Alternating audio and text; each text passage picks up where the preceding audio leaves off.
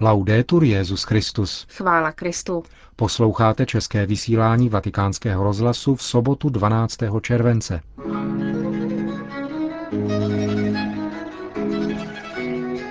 Benedikt XVI. dnes odletěl na devátou zahraniční apoštolskou cestu. Ta jej zavede do australského Sydney na 23. světové dny mládeže. Boeing 777 společnosti Alitalia s papežem na palubě se od ranvé italského letiště Řím Fiumicino odlepil v 10.30 dopoledne. Připomeňme, že 23. světové dny mládeže mají za téma Ježíšova slova ze skutků a poštolů.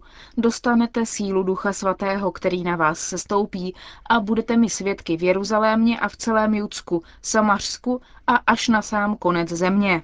Očekává se, že na letišti vojenské základny Richmond přistane letadlo s Benediktem XVI. po přibližně 17-hodinovém letu s krátkou technickou přestávkou v australském Darwinu zítra v neděli 13. července v 15 hodin místního času. Ve střední Evropě bude 7 hodin ráno. Apoštolská cesta do Sydney je zatím nejdelší cestou v pontifikátu Benedikta XVI. Boeing 777 s papežem překoná vzdálenost 16 000 kilometrů. Austrálii navštívili už dva předchůdci Benedikta XVI. na Petrově stolci. V roce 1970 to byl Pavel VI. O 16 let později do Austrálie na pastorační návštěvu přiletěl Jan Pavel II. Ten tuto zemi navštívil rovnou dvakrát. V roce 1995 v Sydney beatifikoval řeholnici Mary McKillop, známou také jako Matka Marie od kříže. Tato první australská světice z 19. století patří mezi patrony letošních světových dnů mládeže. Spolu s otcem Julianem Tennysonem založila kongregaci sester svatého Josefa od nejsvětějšího srdce. Věnovala se péči o chudé a vzdělání dětí. První tři dny stráví Benedikt XVI. v duchovním centru patřícím Opus Dei, asi 50 kilometrů od Sydney, aby si odpočinul po dlouhé cestě a také s ohledem na 8-hodinový časový posun a změnu klimatu. V Austrálii je nyní zimní období. Na palubě letadla svatý otec odpověděl na několik otázek, které mu položili novináři, jež ho doprovázejí. První z nich se týkala jeho pocitů v souvislosti s cílem jeho apoštolské cesty. Odlétám do Austrálie s pocity velké radosti. Mám nádherné vzpomínky ze setkání mladých v Kolíně. Nebyla to jenom masová událost, byla to především velká slavnost víry, lidské setkání ve společenství s Kristem. Viděli jsme, jak víra otevírá hranice a je skutečně schopna sjednocovat různé kultury a působit radost. Pevně doufám, že to též nastane nyní v Austrálii, proto jsem rád, že vidím mnoho mladých lidí sjednocených v touze po Bohu a po skutečně lidském světě. Podstatu poselství vyjadřují slova, která jsou motem letošních světových dnů mládeže, tedy Duch Svatý, který z nás činí svědky. Chtěl bych se tedy soustředit právě na tuto skutečnost Ducha Svatého, která se ukazuje v různých dimenzích, jako duch, stvořitel tvorstva. Řekl Benedikt XVI. novinářům na palubě letadla směřujícího do Austrálie. V předvečer zahájení papežovy cesty do Austrálie kardinál Pell charakterizoval místní církev, která hostí účastníky Světového dne mládeže. V rozhovoru pro agenturu Fides představil australskou strategii boje proti sekularismu, Slouží jí především katolické školství, kterého využívá 20% mladých Australanů. Podle kardinála Pela je nejdůležitější přítomnost kněze na školách a na univerzitách, aby ho vždy bylo možné vyhledat k setkání a rozhovoru. Účinnějšímu hlásání evangelia dnešním mladým lidem v Austrálii mají sloužit také v posledních letech revidované katechetické příručky. Není bez zajímavosti, jak řekl kardinál Pell, že ve třech australských diecézích není problém s povoláními. V Sydney, Melbourne a Wagga Wagga počet seminaristů odpovídá reálným potřebám místní církve. Horší je to s řeholemi, které prožívají značnou krizi povolání. Mnoho mladých se angažuje v katolickém volontariátu a několik let života věnuje službě církvy. Vatikánskému rozhlasu řekl kardinál Pell, zda Světové dny mládeže mohou přispět k uzdravení vztahů s australskými domorodými obyvateli. Jistě přispějí. Pracovali jsme s domorodci velmi intenzivně už od začátku. Byli zapojeni do příprav. Například symbol ducha pro závěrečnou mši vytvořil domorodý umělec Stevie Islands. Až svatý otec zahájí svou návštěvu v přístavu v Sydney, pozvou ho i domorodci, aby vykonal návštěvu na jejich území budou se účastnit obřadů, koncertů a tak dál. Skutečně jsou velmi zaměstnáni přípravami různých fází oslav Světových dnů mládeže. Říká kardinál Pell. Je nám stí, že svatý otec bude s námi. Těší nás velký počet mladých poutníků, kteří se přidají k australské mládeži na světových dnech, řekla novinářům velvyslankyně Austrálie u svatého stolce Anne Marie Planket. Uh, Myslím, když čtu všechny australské deníky, že roste zájem o návštěvu svatého otce a o jeho program v diecézi, je tu stále větší smysl pro zapojení se do společenství. Také cestě kříže a ikony po Austrálii byl dán velký prostor, jak na místní, tak na národní úrovni. Říká Anne Marie Planket. Sydney je v těchto chvílích už plné mladých poutníků. Nechybějí ani ti z České republiky. Proč na setkání přijeli a co od něj čekají, řekli našemu rozhlasu Eva Balcarová a Jiří Ryšavík ze Staré vsi nad Ondřejnicí z Ostravsko-Opavské diecéze. Šli jsme hlavně proto, aby jsme se setkali s Kristem, poznali zase třeba nové lidi, viděli po dlouhé době našeho milého papeže a no hlavně to setkání, prostě to společenství a a tak. No já souhlasím s tím, co říkala Evka. My jsme tady už od neděle a zatím jsme tady potkali spoustu kamarádů z Českého Krumlova a takhle, jakože poznáváme nové lidi, projeli jsme Great Ocean Road, to znamená pobřeží Austrálie, což je úplně úžasná krajina, tak super tady. Chtěli jsme prožít asi něco, co bychom mohli potom i doma nějak plnit, ať už to je ta modlitba, ten čas na to společenství, prožíváme krásné vše svaté. Já bych chtěl jako prohloubit trošku víru, protože člověk, když je doma a takový ten stereotyp eh, pořád eh, do školy, ze školy a takhle, tady má člověk čas zastavit se, zamyslet se, protože opravdu teďka nám Kristus dává možnost prožívat úplně úžasné chvíle a trošku to načerpat a potom, jak přijdeme domů, tak eh, žít z toho a rozdávat ostatním. Říkají mladí čeští poutníci v Sydney. Nad významem nadcházející události v australském Sydney se zamýšlí také ředitel vatikánského rozhlasu a vatikánský tiskový mluvčí otec Lombardy. Když před třemi roky od oltáře Světového dne mládeže v Kolíně nad Rýnem Benedikt XVI. ohlašoval, že místem příštího setkání bude v roce 2008 Sydney, Mladí Australané vybuchli v nadšeném aplauzu, vytáhli vlajky a plišové klokany, Připadalo nám to jako velmi vzdálená budoucnost v čase i prostoru, ale nyní jsme u toho.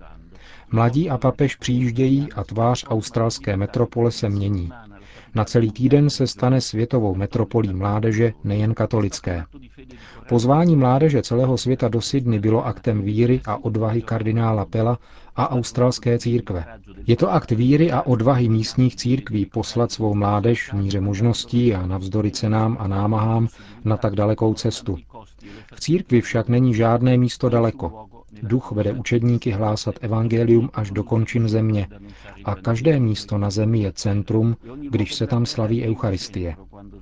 Velmi mnoho mladých, i když v Sydney nebude přítomno fyzicky, tam bude přítomno virtuálně a mnozí, což je mnohem platnější, tam budou duchovně, sjednoceni modlitbou. Mládež, jež se účastnila minulých světových dnů, je dnes dospělá a ví, jak cená byla v jejich životě tato zkušenost. Mládež dneška a dospělí zítřka se také dozví, že Sydney je blízko a že naděje a láska budoucí církve i lidstva závisí také na nich. Říká o významu Světových dnů mládeže ředitel vatikánského rozhlasu a vatikánský tiskový mluvčí otec Federico Lombardi. Další zprávy. Vatikán. Hlásání Krista celému světu je i nadále absolutní prioritou pro všechny pokřtěné. Zvláštním příkladem tohoto apoštolského nasazení je svatý Pavel, na jehož nedávno zahájený jubilejní rok poukazuje papež v poselství ke Světovému dni modliteb za misie, jež bylo dnes zveřejněno. Tato každoroční událost připadne letos na 19. října. Papež si v poselství vzal za téma služebníci a apoštolé Ježíše Krista. Nese jeho podpis z letošní slavnosti seslání Ducha Svatého. Benedikt XVI. upozorňuje na stále aktuální potřebu hlásat osvobození a vykoupení lidstva, o kterém psal svatý Pavel. Svatý otec připomíná, že dnešní svět i přes slibné perspektivy hospodářského a sociálního rozvoje vyvolává neklid, pokud jde o budoucnost člověka. Ve vztazích mezi lidmi a národy se často vyskytuje násilí. Miliony lidí trpí bídou. Diskriminace a pronásledování z rasových, kulturních či náboženských důvodů nutí mnohé hledat útočiště mimo svou vlast. Technický pokrok, není-li veden důstojností a dobrem člověka, jen prohlubuje existující nespravedlnost. Bezohledné vykořišťování přírodních zdrojů má negativní následky pro fyzické i psychické zdraví člověka a jeho život je ohrožen mnoha způsoby. Svatý Pavel, píše papež, správně pochopil, že jedině v Kristu může lidstvo nalézt vykoupení a naději. Proto vytušil naléhavost poslání hlásat život přislíbený v Ježíši Kristu naší naději, aby všechny národy mohly mít skrze evangelium účast na tomto příslibu. Uvědomoval si, že lidstvo bez Krista je bez naděje. Podíváme-li se na zkušenost svatého Pavla, pochopíme, že misijní činnost je odpověď na lásku Boha, který nás miluje, píše Benedikt XVI. ve svém poselství k letošní misijní neděli. Guadalchara. O 230 projektech na pomoc nejchudším domorodým a vesnickým komunitám v Latinské Americe rozhoduje v těchto dnech administrativní rada Vatikánské nadace Populorum Progressio. Její výroční zasedání letos probíhá v mexické Guadalcháře. Podpora směřuje do 17 zemí tohoto kontinentu, zejména pro Kolumbii, Brazílii a Peru. Projekty se týkají nejrůznějších oblastí od zemědělství, produkce a obchodu po zdravotní péči, profesní školení, osvětu nebo výstavbu domů. Členy rady je šest biskupů z latinskoamerických zemí, ve kterých je nejsilnější zastoupení černochů, mesticů a původních obyvatel. Právě tyto skupiny patří k nejchudší populaci Latinské Ameriky. Předsedou rady je kolumbijský arcibiskup Fabio Betancourt Tirado, v čele nadace Populorum Progressio stojí předseda papežské rady Cor Unum kardinál Paul Josef Cordes. Nadace má za sebou 16 let činnosti. Jan Pavel II. ji založil v roce 1992 u příležitosti pětistého výročí evangelizace amerického kontinentu. Lvov. Otázku vytvoření řecko-katolického patriarchátu na Ukrajině lze řešit jedině na náboženském fóru, nikoli na politickém. Jde o záležitost, která je výlučně papežovou kompetencí. Na tiskové konferenci ve Lvově to připomněl kardinál Leonardo Sandri, prefekt kongregace pro východní církve, přijel na Ukrajinu 10. července.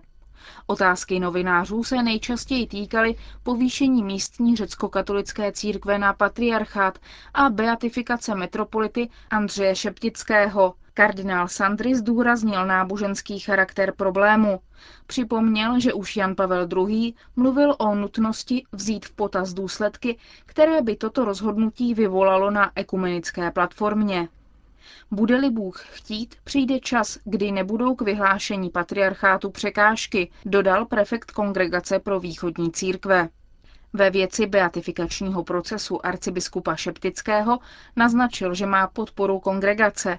Dodal ale, že záležitost vyžaduje více času než v případě řecko-katolických mučedníků, které papež blahořičil v roce 2001 při své návštěvě ve Lvově. Metropolita Andřej totiž nezemřel jako mučedník, nýbrž jako vyznavač. Jak známo, podmínkou beatifikace je také zázrak připsaný přímluvě kandidáta.